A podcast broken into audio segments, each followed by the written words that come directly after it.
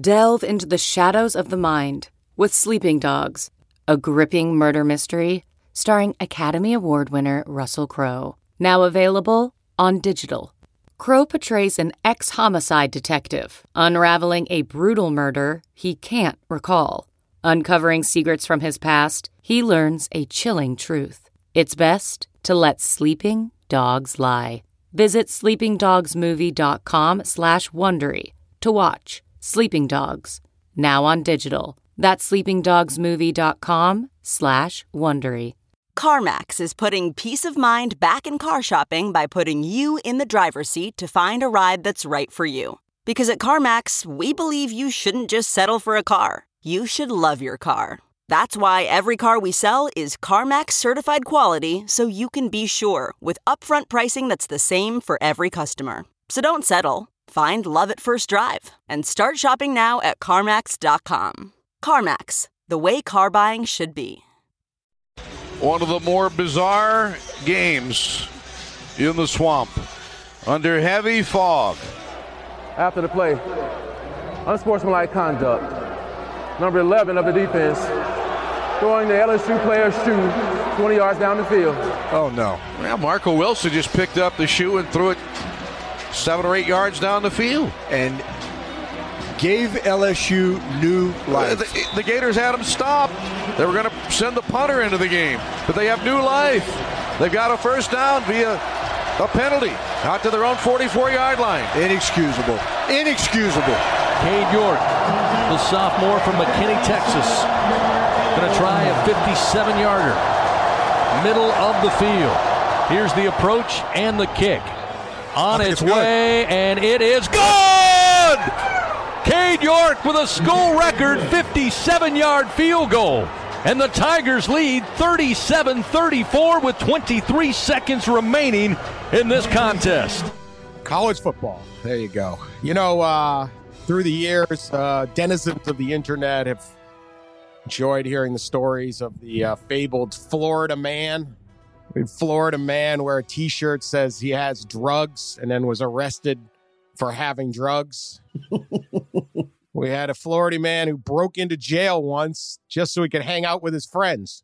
Another who got tired of waiting for a ride home from the hospital, so he stole an ambulance to take himself home. And now we have another one Marco Wilson, Fort Lauderdale, Florida native, Florida man through and through, Florida Gator, blows UF's national championship playoff hopes because he hucked a shoe. A size 14. One of the all-time dumbest penalties. Wasn't even a really good throw. He didn't got he didn't got to step into it. His own teammates started slapping him upside the helmet. Pat Forde, your thoughts on LSU? Oh. I mean, the oh. puns, the puns are everywhere too. Heart and soul. I mean, yeah. I Oh, don't yeah. think it's as bad as as the dog urination, but it's it's it's pretty close. They would have been fourth and six. LSU probably would have punted. Maybe they go for it. Whatever. Uh, yeah. Yeah. It was uh it was not quite Elijah Moore lifting his leg like a dog, except the stakes were higher this time. That was just whether or not you're going to be five and six or six and five or whatever the case was for Ole Miss and Mississippi State in the Egg Bowl.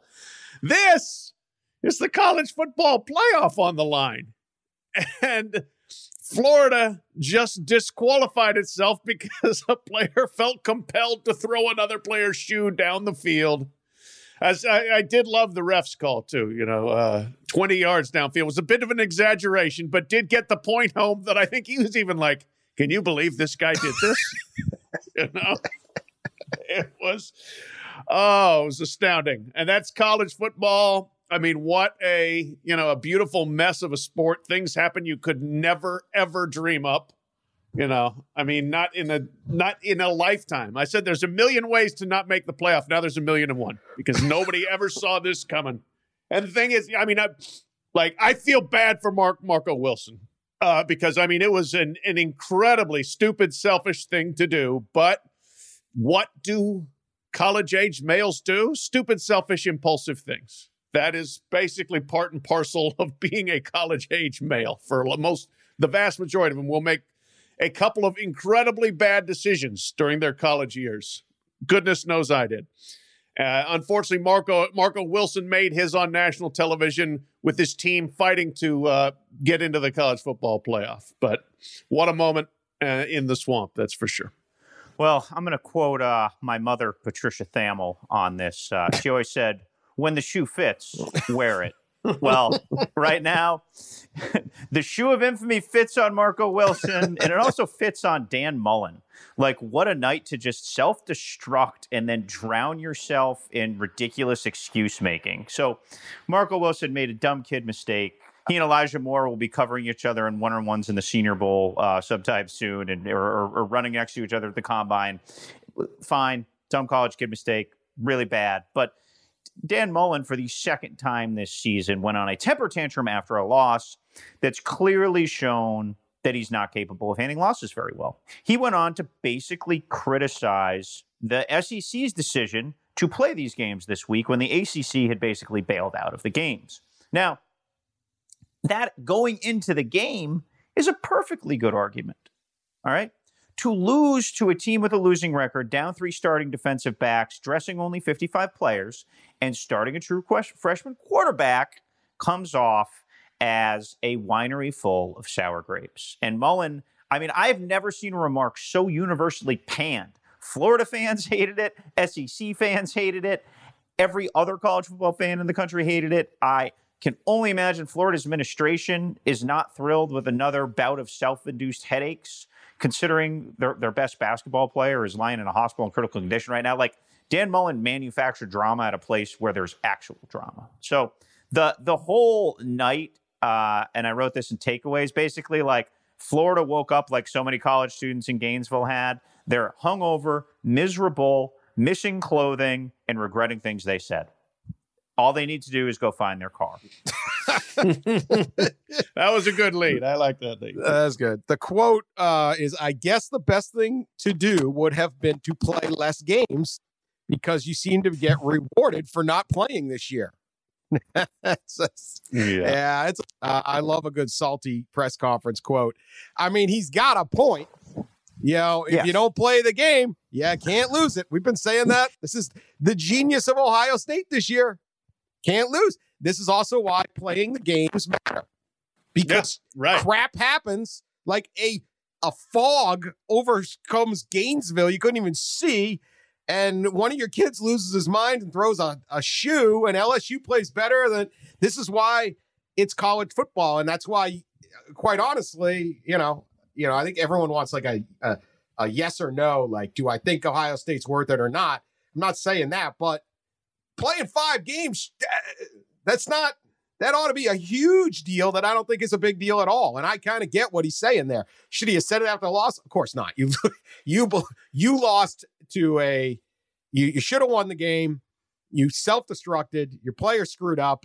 Uh, it's all bad. shouldn't say it then. But he does have a point in that, like, well, guess what? Clemson didn't lose, Notre Dame didn't lose, and Ohio State didn't lose on Saturday because none of them played football during the football season. That's the thing is, is you, you limit your exposure to crazy things happening. There, there is certainly, absolutely something to be said for playing the games. But as, as Pete said, the time to say that is not after you have just absolutely flopped in a massive fashion. I mean, this LSU team was in complete disarray. They, as Pete noted, way down on scholarship numbers. A lot of the almost, I mean, how many of their best players have opted out or were not playing in that game? Derek Stingley, the defensive back. Florida has everything to play for and just came in and just laid an egg the entire night, really. Defense was terrible. Kyle Trask had three turnovers in the first half. Uh, and then, yeah, the fog comes into play a little role at the end there, which also led to a lot of really annoying camera angles during the game. Uh, but it, that that's that is not the time for Dan Mullen to come out looking like Snipey Whiner. Great quote, Coach O. I don't think I've ever been in a game where an opponent threw a shoe. To be honest with you, no. Actually, there has been. Uh, I think BYU did it last year. Uh, it happens. Mm. Shoes get thrown. Yeah. Uh, there was that great time when that dude threw the shoe. I wouldn't call it great, but the time that dude in Iraq threw the shoe at, at George Bush or wherever oh, he was. Yeah. Remember that one? Yeah, Wish I'd have yeah. dodged that thing. That's probably yeah, most famous. W, W showed some reflexes there. He was getting out of the quick. way of that. Very quick. That's the thing. Yeah. Um, I was pretty pretty excited when he dodged that, but that was a little odd. Um, so it's not the most famous shoe throw of all time, Marco. You're safe on that. Also, we'll soon forget you, and you'll just be remember that guy at Florida. like you will just become another Florida man. Except your friends, like the friends and family, know which Florida man threw the alligator into the Wendy's or stole the ambulance. Or wore a shirt that said "I have drugs," and then got arrested for having Well- drugs. We, but the rest of us really don't. Just some guy from Ocala, just some, you know, just some guy. So you'll you'll, you'll get over it. You'll survive. I'm sure you feel terrible today. Maybe I'll give him a small sample Heisman. If he had thrown it better, I would have. Really, just you know, the pocket was kind of collapsing on him. He couldn't just step into it. Not there. Uh, Coach O, other quote. Uh, he didn't see it. I saw three flags on the ground, and I was very happy. so there it is. Um, all right. Well, let's get to Mullen's point because this does throw the uh, pun intended, I guess, throw the um, the title, uh, the playoff chase into uh, flux here. We we're basically looking at going in next week where Florida, I thought, controlled their own destiny. If they beat Alabama, they're going to get in. Now, I think uh, if they beat Alabama, it would be a very very tough argument with two losses. That said, they would beat Alabama. So If they beat Alabama, you can call me Tinkerbell for the remainder of our shows in uh, 2020. okay, I mean, it's right. not going to happen. There I was don't want- I nothing don't want to that, that. indicated of what happened. That, that they will not be. They, they will give up hundred points to Alabama. They yeah, but that's pol- we. It was not going to happen that LSU was going to be Florida either. Florida man always comes Oh, back. though, totally Pete. different paradigms, Florida though. man never. You think Florida man is down, and then Florida man rises. I I don't know what you're watching. No, I I I will pick when we do race for the case. We'll see what the spread is. I will probably pick Alabama, but but if they beat Alabama, do they get back in? Is all forgiven just by beating Alabama? Pat, I don't think so. No, I don't. I don't think so. I think they're too far out of it now. I mean, that was a very bad loss, and it is two losses. We've never had a two-loss team in the playoff, and I don't think we're going to start now. Texas A&M is one win against Tennessee from getting into the clubhouse with a better record and a head-to-head victory over Florida. You know, Clemson might be considered a better two-loss team if they lose to Notre Dame twice.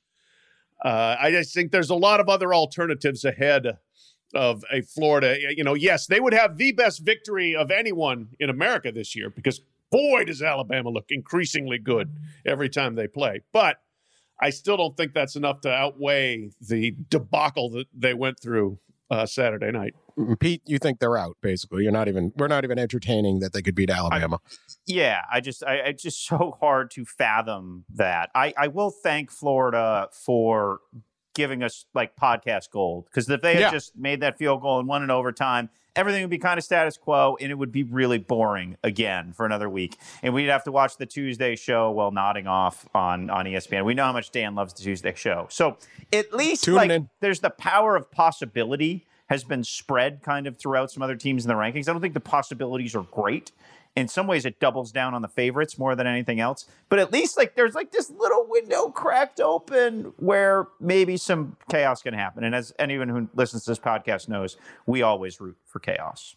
We did get a two-loss team in the BCS title game when LSU made it one year. Yep. Uh, Yep. And I, I uh, we used this in our book, of course, because it's one of the great marketing concepts ever. They were quote undefeated in regulation. oh, That was that was the argument that Les Miles, Les Miles' wife came up with that. Kathy Miles said, "We're Les, you're undefeated in regulation. You lost two overtime games, and they went with it, and it worked." he's now winless in regulation. So the, the, Les Miles has gone full coda. So you Um, know we're we're ten and one in games where no one throws a shoe. You don't know what might work. That's true. That's true. Undefeated. Ten and one in non-fog games. I mean, come yeah, on. yeah. I mean, what do you want? Uh, all right. So in Pat, that what was ca- the name of that Kentucky quarterback that beat them in overtime in Lexington? We covered that game. The big Andre big Woodson. of a kid. Andre Woodson. Who was it? Andre Woodson. Yeah, Andre Woodson. That's right. That's right. That was double OT. That was a fun game. That that's one of those. uh, What was that? 08? That oh no, 07, the crazy year, right? That was 07. Yes. Uh huh. Yeah. When everything happened. Everything happened in 07. Missouri was number one that year. Correct. At one point. Kansas was in the national title race. Yeah. Mm-hmm. Missouri played as a one-two, didn't they? They did. They did. It was Yeah. unbelievable. I was at the game. I was like, this is a mirage. I cannot really be seeing this. Boston College was number two at one point. I mean, like Yeah, everybody South, got South Florida. Florida. South Florida with Matt Grothe at quarterback was number two at one point. Matt Grothe, yes. I vividly remember being in Eugene, Oregon for a Ducks game, watching a very important South Florida like Thursday night or Friday night game at that uh what's that? Is it McMenamins that's right across from the the, the residence in there in Eugene? Uh, just like really locked in on South Florida football. like think about that. All right. So next week we have Notre Dame, Clemson. Notre Dame obviously wins. They are in. Notre Dame with a loss. Are they still in? Uh, I mean, really, the only way Florida was going to have a shot here is if they uh, had beaten Bama to begin with. So, uh, do we feel at this? Everyone seems to think Bama can lose. Why can't Notre Dame lose? No, I think they can as long as it's not 42 to 3. You know, if, if it's two touchdowns or less, maybe even 17 points or less, I, I think I don't think Notre Dame is, is out. Um, the Allstate playoff predictor that they keep that rubbish that they put on ESPN has them as like a like a 48% chance. I- I don't even Ohio That's- State's got a better chance. last night, last night at midnight, USC has 50% chance of making the playoff. They were 15th in the rankings, I believe, last week. Like, Yeah, Wait, the, wait, the guy just- who puts that together won't be able to find his car this morning either. Like I just Yeah. looked at that and I was like, no. Like, is this like? Oh, are they giving this just for podcast fodder? Like, is there like does someone actually like, has a formula for math? Like they had a meeting about that graphic at some point and like like with a straight face said we're going to produce these results. It made no sense. Now, Alabama 99%. All right. No problem. Basically, you'd have uh, they'd have to lose by like 50 and have half the team injured or something. I don't know what would have to happen. So, that's fine. Ohio State 88%. how is that possible? I get because they they're just looking at it like I think historically, if you're unbeaten champion of a of a major conference, this is my guess, Yeah. then you're automatically in. So they're basically saying Ohio State's got an 88% chance of beating Northwestern. That's that's the only way I can come up with it. They've played five games. They've played five Right. games. Now I think they have a very good chance of getting in. I just don't know 80. Notre Dame 69% because they, could lose, right? And then maybe they Yep. could. No, I think Notre Dame's at like 95%. I've been saying that for Yeah, I. I would put Notre Dame ahead of Ohio State as far as probability. USC, which is currently 12th, I believe, or 15th. Are they 15th? 15th, yeah, 15th. Is now at 50% of a chance, 50% shot for USC to get in. Clemson is at 45%. That's it. 45%. So right now, they're not a favorite to get in. Uh, and then A&M is 34%. Now, last week they said if BYU beat Coastal, they were going to have a 50%, they were going to have a 37% chance, which again, they had no chance. I don't know where they come up with this thing. Anyway, Clemson, okay? Here's the Clemson question. Can they lose twice to Notre Dame and still make the playoff?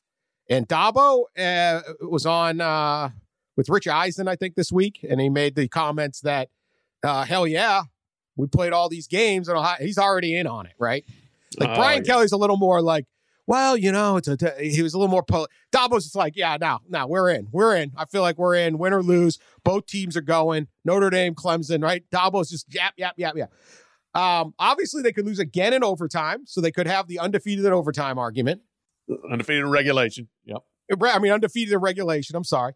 I mean, in fairness, if you're in terms of losing a game, now we have winners and losers in this sport. That's how it works. But the closest you could pretty much come to not losing the game, but losing the game is double overtime on the road without your best player.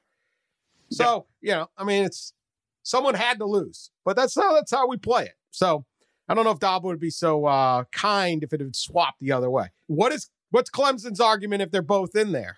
If they lose twice, obviously they win, they're in. Clemson's argument is that hey, we lost to a really good team twice, but that it's also you still lost twice, and their signature victory was over Miami, and Miami just absolutely was pulverized by North Carolina, and is dropping will drop significantly, I would think, in the new rankings.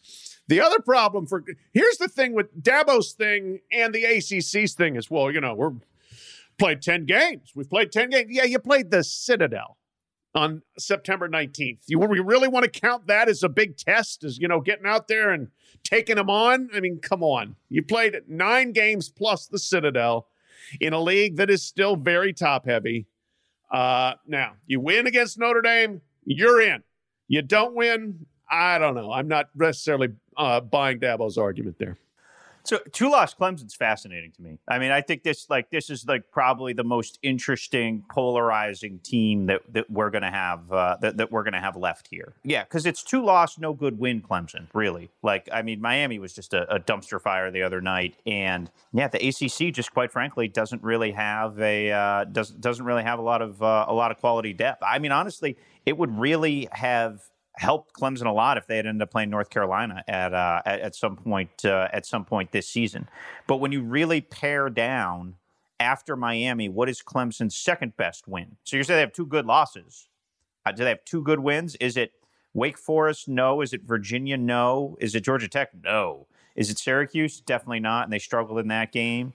Is it BC? Six and no, five and they, Pittsburgh. Yes, it's six and five Pittsburgh. Going back to the Notre Dame part, to maybe move them to 99% is they have a two touchdown victory at North Carolina. Yes. Which probably will yes. end up as the top 15. I mean, they were 17th. Yeah. I'm assuming they're moving up. Ohio State uh, in with a win. I think we've been saying all along they're going to put them in. Yeah. Uh, they want to put them in. They ranked them high when they had four games. I mean, uh, this is, they can reverse engineer anything they want on this, and they do. But is there should they take a relook at how many games he's going to play? And then I mean, guess add this at the same time.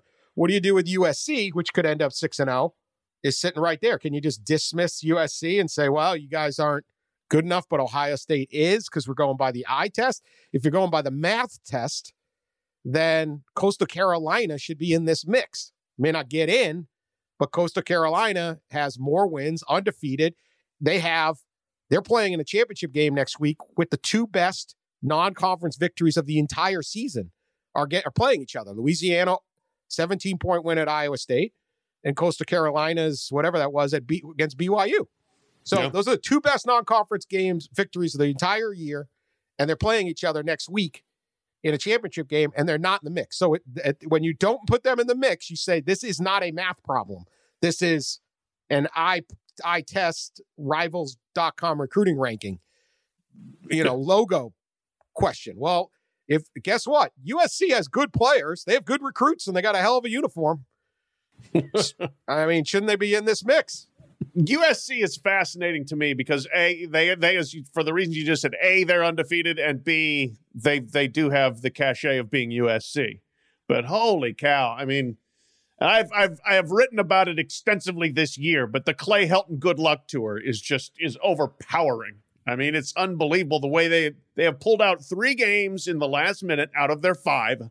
They didn't have to play Colorado, which was the other good team in the South. Their original schedule this year, they were going to play Alabama, Oregon, Notre Dame.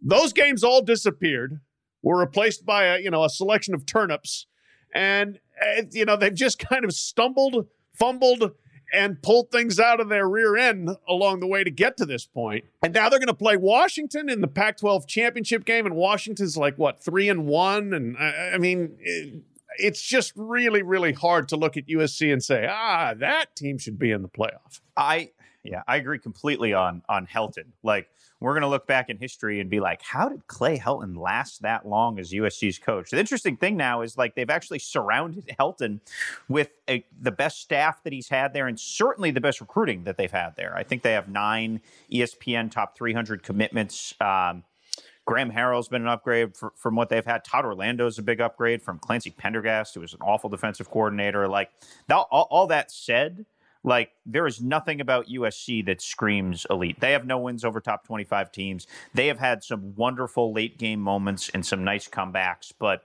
um, it, it, at least Ohio State has that Indiana win. Like like at least there is something you can you can hang their hat on, like and say, okay, they went up against a legitimate top 15 team who was healthy, who had their star quarterback, and beat them. Um, now they barely beat them, but they beat them. Um, th- there's at least like, but I do think USC creeps from like the 15 range with that last win, and now with this Pac-12 title game. By the way, somebody wrote a comment yesterday that said USC shouldn't should the Pac-12 should just give USC the title and not play a title game because it devalues it. That was one of the dumbest arguments that I've ever heard. Don't they were like, well, why waste? Except it was why- spurred by what everybody else is doing to engineer things, you know, and manipulate well, yeah, it. like if the Pac-12 doesn't need less games, first of all, financially it would be really stupid, like really, really stupid. Second of all, if you were trying to help USC, sitting put, like that would be like in Yeah, high stakes right. poker, pushing in your chips and being like, I am going to stay with my unmatched eight of clubs and four of diamonds. Let's go. Like it just that makes no sense at all in any uh, in any way, shape, or form. It's it's kind of funny. Pac-12, right? They can't do anything right anymore. You know what I mean? Even if they do the right thing, they're not going to do the right thing. They, they, it just everything that has go, could go wrong for them has gone wrong. But I just again, is it eye test? Like, why don't I think US USC has a playoff argument? I've just I've watched them. They don't look like they're in the same ballpark as these as these other teams. Um, and this is why from the beginning I wrote the Pac-12 had no chance because they just the Pac-12 isn't good enough to give itself the forum to get in the conversation, and they don't have the amount of games to get in the conversation. So here they are. So USC was 15. Maybe they get to eight or nine. Like like you have to start looking at them against Iowa State, being like, okay, they probably have better wins than Iowa State. I think Cincinnati is a better team than USC. I and, and I think they've no doubt. proven it. Cincinnati's No got doubt. multiple wins over ranked teams. They have a chance to get a third this weekend. I think if anyone has really been helped by this little Florida shakeup, mini chaos that we've had, I think it makes Cincinnati's argument strong. Oh no, and Dan was 100 percent right. Like the, the books were cooked for Cincinnati. They were like, we're gonna Yeah. we're gonna get this out of the way so it doesn't look obvious at the end. But I really think you need to reframe the, the the Cincinnati argument. And if they beat Tulsa, that's a better win than a lot of the people ahead of them have. And they have two other ranked wins over a really good Army team who was ranked at the time because the AP poll is a little light. I will I will acknowledge that. And then they thumped SMU, who at the time was very good and has, has faded off a little bit. But I, I don't know. Pound for pound, Cincinnati has just mauled everybody this year too. Like that's why I would take them over over USC. Like they have mauled everybody that they that that they played. They had one struggle, but they, they've been they've been consistently dominant. All right, big news on Sunday afternoon, and Auburn has fired Gus Malzahn, something we've been kind of waiting for for like seven years. Talk about a rocky marriage this thing was. It's like no, Khloe Kardashian and Tristan Thompson broke up. I didn't see it coming. Like what? on the rocks, in love, on the rocks, in love. Yeah, back, forth. Everyone flirting with each other. Mm-hmm. Uh, I thought Gus should have taken the Arkansas job two guys ago. Yeah. Uh, and gone home to Arkansas where doing it. But I mean, I'm looking at this year. They're six and four. They lost to Georgia.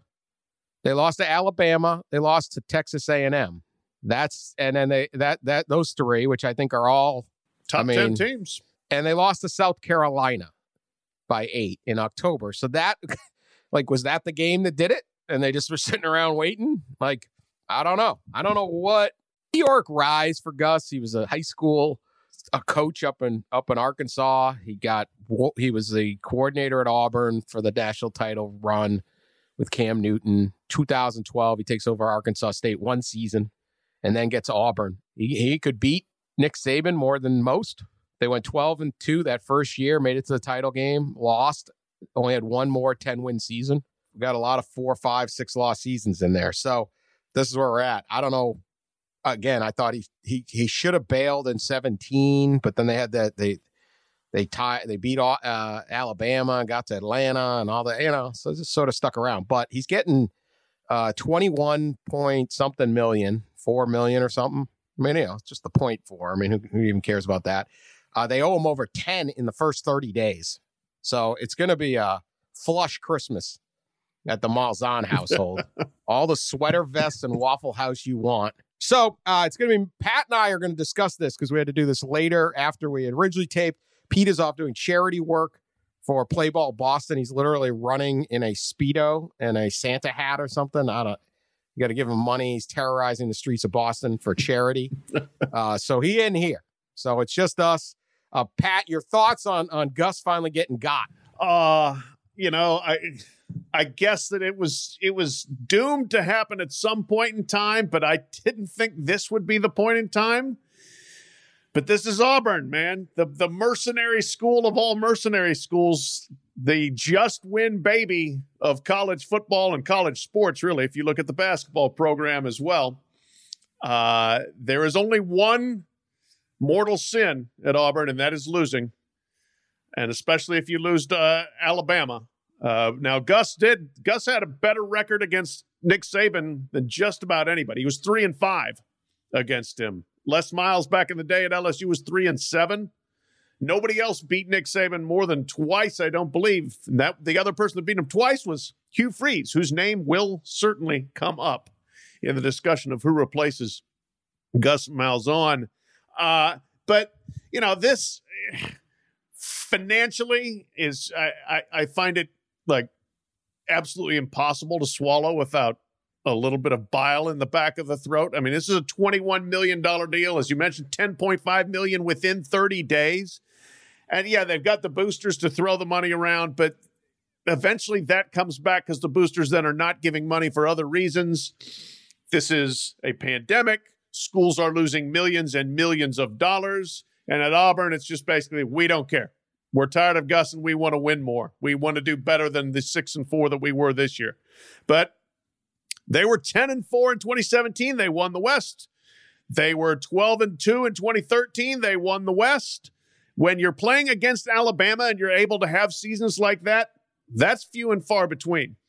And I think that Gus Malzahn did pretty darn good work at Auburn. Uh, I sure wouldn't have gotten rid of him in these circumstances uh, when you're absolutely just throwing money, money around like toilet paper at Toomer's Corner. But uh, here we are because that's who Auburn is and that's what they do. Uh, the you know winning in football and in basketball again since uh, Bruce Pearl remains employed there is extremely important to them. So we'll see if they get Hugh Freeze or Mario Cristobal, Billy Napier, or even hey Lane Kiffin. Come on down and take on Nick. We'll see Ooh. who's next. I, on the other hand, want to applaud the misplaced priorities the naked ambition, the complete waste of money, uh, the total lunacy. I love it. This is what you got to, this is what it just means more, Pat. It just uh-huh. means more. It does. More money. No, I don't know. It's hard. Auburn, Auburn's kind of crazy job, right? Like it, it, it's really good, except who you got to play against, and that's namely LSU and, and Alabama, right in your division.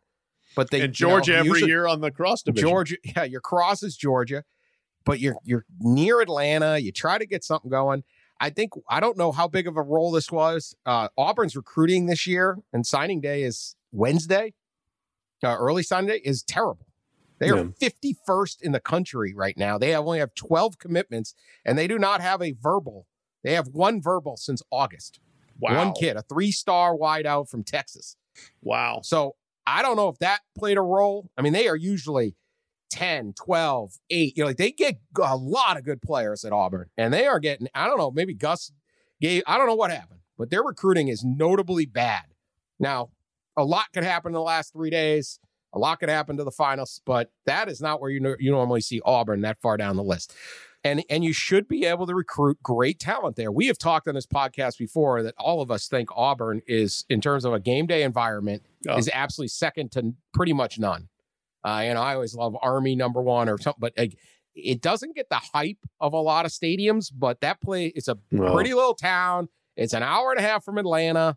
It's you know, and and I don't know, maybe Clemson's stolen their program a little bit as that kind of nearby out of state school to go to. I always thought Clemson really stole Tennessee's program of late. Dabo stole Tennessee's program, and maybe it's Auburn's that they're not doing right now. You know, but it's a great job, and you just you need the right guy. But the expectations are really, really high. And again, I should they have fired him? I mean, he he isn't. He's they just sort of are there, but it's he, he's not doing a phenomenal job. But you can do a lot worse. I guess that would be my thing. So it's like be a little careful what you wish for because there's a lot of programs out there that thought, ah, oh, well, well, we this is this is the floor. This is the this is the basement here. Eight and four, four lost team. You know, we can't lose this up. You lose a lot of people. Just ask Tennessee mm-hmm. what's yeah. going on. Ask South Carolina what's going on. Ask, you know, Florida's had some bad years. So he at least brought Uh, let me check, but I don't think he ever had a losing season. He had one He losing not. season. He had two losing seasons in conference, no losing seasons, but he also had some seven and ones in conference. So, Yeah. um, all right. So you you throw out Lane Kiffin. Now that would be obviously we've seen the the Ole Miss to Auburn jump before. I don't think a coach would do that now, and I also think because of the TV money, Ole Miss has money. Auburn Right. has money, but I don't, I don't necessarily see that. But that'd be pretty interesting. Obviously, Hugh Freeze is a is a natural name to come up.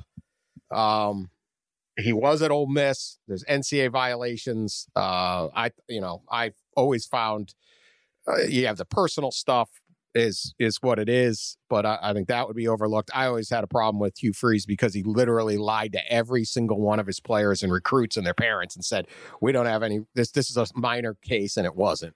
Right. And that's the kind of stuff I care about a heck of a lot more than what he's doing on his recruiting visits down in Tampa, who he who is and isn't on his cell phone. So, but he clearly can coach football. No one's ever denied that. But you also have Billy Napier, Mario Cristobal, but you got to pay out Oregon. I mean, it's going to be a very, very, this is very expensive for Auburn. It's not just what you pay Gus.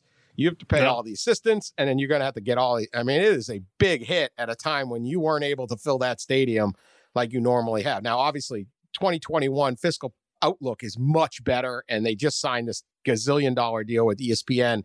So uh, I don't think Auburn's going to be. Uh, it's not going out of business. Let's put it that way. We won't shed any tears for them. No, but I mean that's like the Hugh Freeze. I don't know whether he signed it or just agreed to it, but a three-year or six-year, three million dollar deal at Liberty. So if you want him, okay, yeah, you're spending twenty-one to get rid of Gus. Then you're spending whatever to get Hugh out of that, and then you're bringing in staff. I mean, this is this could be a thirty million dollar deal before you sign the deal with the next guy. You know, in terms of what you are paying just to just to make this thing happen. So. I mean, it, it just, you know, college football finances continue to blow my mind, uh, especially in times like this when when all we have heard since April is, oh my gosh, doom and gloom. We got to tighten our belts. You know, we've got to look for ways to save money. Oh, wait, we're six and four? Fire the guy and give him 21 million. Get the next guy in here. That's the Auburn way. War Eagle. War damn Eagle. Well, they never should have signed this deal in the first place. That's the problem, where you owe them this much money. Right? You know, again, like I guess you had to keep him from going to Arkansas, but eh, why did you? At what point did anyone think that that was? They got excited because he beat Al- Alabama three years ago, so they signed this massive deal, and here we are. All right, so here's one school of thought: is you you only fire a guy that you're going to pay out tens of millions of dollars because you have a coach ready to go. That this right, you don't make this move and then wander about. One thing that I do like about Auburn's decision is this year does not look like there are going to be a lot of big moves. Texas Right. Saturday, uh, Chris Del Conte came out and said Tom Herman is our coach, so we're going to presume he's back. Michigan looks like it's going to keep Jim Harbaugh unless an NFL job comes along. USC is going to keep their coach. Uh, you know, Clay Helton's going to stay there. So, in any given year, you can only get there's there's you know here's the top ten candidates that are available to move and then here are the top 10 jobs and they kind of filter in. And if you're auburn and you're gonna you're it's a very very good job but it's not texas michigan or usc so let's say those three do open in a year or and there and there's others. Tennessee could open uh um virginia tech could open there's a whole bunch of jobs could open. You're stuck down the line a little bit and you can't get that top guy. Right now the only open jobs are vanderbilt arizona and Illinois. Auburn's the best job out there. So they might be the most attractive job if nothing else happens. And who knows? We could be doing another emergency pod in, in half an hour. Uh, this is how it works. Auburn may get the pick of the litter this year and say, yeah, I want this guy. Where next year, if you wait and there's a backlog of firings, you're down the line and you're not going to get the guy that the top line guy. So I, that's kind of an interesting strategy of saying, hey, we're actually going to be jump ahead of the list here, and we think we can get. I don't think Mario Cristobal is going to do it. They got to pay pay out, but let's say you could get him this year and you get him, but next year you couldn't because Texas gets them, or uh, you know, whatever the deal is. So there's something to be said by that, right? Yeah, no, I think out of the candidates, Cristobal would fit that sort of rubric of, hey, we could get ahead of some other people who may want him. But otherwise, the candidate pool at Auburn is going to be a little bit different than other places. It is a good job, but like Michigan's not going to go hire Hugh Freeze. Texas is not going to hire Hugh Freeze. Auburn might well hire Hugh Freeze. There, there are certain places where Hugh is kind of born to coach, and Auburn would be would be one of them. Uh, certainly over some of the other ones, and that you know, I think you're you are right that the run on coaches next year could be humongous. I mean, there could be a lot of jobs open, big jobs, big names. But I would hope, you know, also that that schools that are looking at this can say, hey, we're paying our AD and our assistant AD and our third assistant, our fourth assistant, fifth assistant a lot of money so they can do things like find good coaching uh, staffs and good coaches to hire. And we're paying a search firm to help us. And you can find Tom Allen or you can find Matt Campbell, who are not hot names really, uh, you know, a few years ago, but now they're doing great work uh, in the Big Ten and the Big Twelve, respectively. You know, who are those next group of guys like that? Uh, I would like to see athletic directors be able to to find those people and and fill Power Five jobs with them. The SEC clearly doesn't like Hugh Freeze. Can they block the hire, Pat? No, it's a great question uh, because Greg Sankey, the commissioner of the SEC, is not a fan of Hugh Freeze, not a fan of his tenure at Ole Miss. You know that he was he blocked Hugh from getting a couple of jobs in the SEC a couple of years ago, coordinator jobs, analyst jobs, whatever. There were schools that wanted him, and Sankey basically said, mm, "I'm putting a low key show cause penalty on uh, on Hugh Freeze." Now, would he block him at the head coach level? I don't know, but I you know, there there is definitely a belief that since there were major sanctions there, that whoever is the president or the president of Auburn may have to get on the phone at least with Sankey and say, "This is why we'd like to hire him," and then listen to Sankey say, "We wish you wouldn't." Now you can still do what you want if you're the president of Auburn, and I think we know what that Auburn is basically wired that way anyway. They're not they're not sitting around waiting for approval to do what they want to do, uh, but uh, it, that's a, that is that will be something to watch is whether there is any sort of conference level impediment to Hugh uh, being a candidate or the successor to Gus Malzahn at Auburn. Hello, record. Hello, small sample Heisman. How about that? We don't believe in waiting to the end of the year to hand out the Heisman, so we hand it out every week. Small sample Heisman. My small sample Heisman went to fifth string freshman walk on quarterback at New Mexico, Isaiah Chavez in New Mexico's 49 to 39 win over Fresno State this weekend, Chavez went 14 of 18 with one touchdown. But think about that for a minute. On your displaced team, living in like an abandoned Las Vegas hotel, the fifth string walk on freshman quarterback leads you to 49 points. Isaiah Chavez, you are the small sample Heisman. Good one, especially the, the first win and last win for New Mexico. Nice for them to have that. Uh, I'm going bloodlines here for my uh, small sample Heisman. Uh, very disappointing day on the snowy field in Boulder, Colorado for the Colorado Buffaloes. They lost their undefeated season. They were beaten by uh, the Utah Utes. But did we see the next great Rice come out? freshman Brendan Rice, son of Jerry Rice, my favorite non Bronco of all time. Uh, an 81 yard punt return touchdown and a 61 yard pass reception touchdown for Rice uh, in that game. Looked like a little bit like his old man making some of those plays there. So, small sample Heisman to Brendan Rice, son of Jerry Rice, Colorado. Uh, all right, we've said a lot of mean things on the podcast, uh, per usual. This is our challenge to say something nice. Can we say anything nice? I can and I will about a team and a program that we have just smashed all season. Uh, they deserved it, but but now they deserve a little bit of praise. they did. LSU, reigning national champions. They've been horrible this year. Ed Orgeron's team has been a wreck.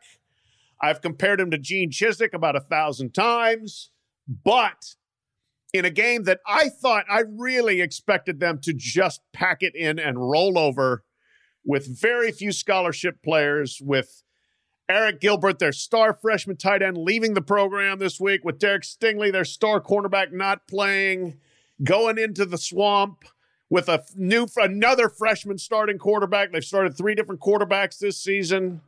Uh, Max Johnson, son of Brad Johnson. Speaking of uh, bloodlines, and you come out and, and look, they showed some pride, and that's we we have said Ed Orgeron can motivate, will motivate, and he had his team motivated, ready to go, go in there and shock the world, and by golly, they did. Now they need a little bit of shoot throwing help, but they showed up and they played a really really inspired game the whole night. So way to go, LSU.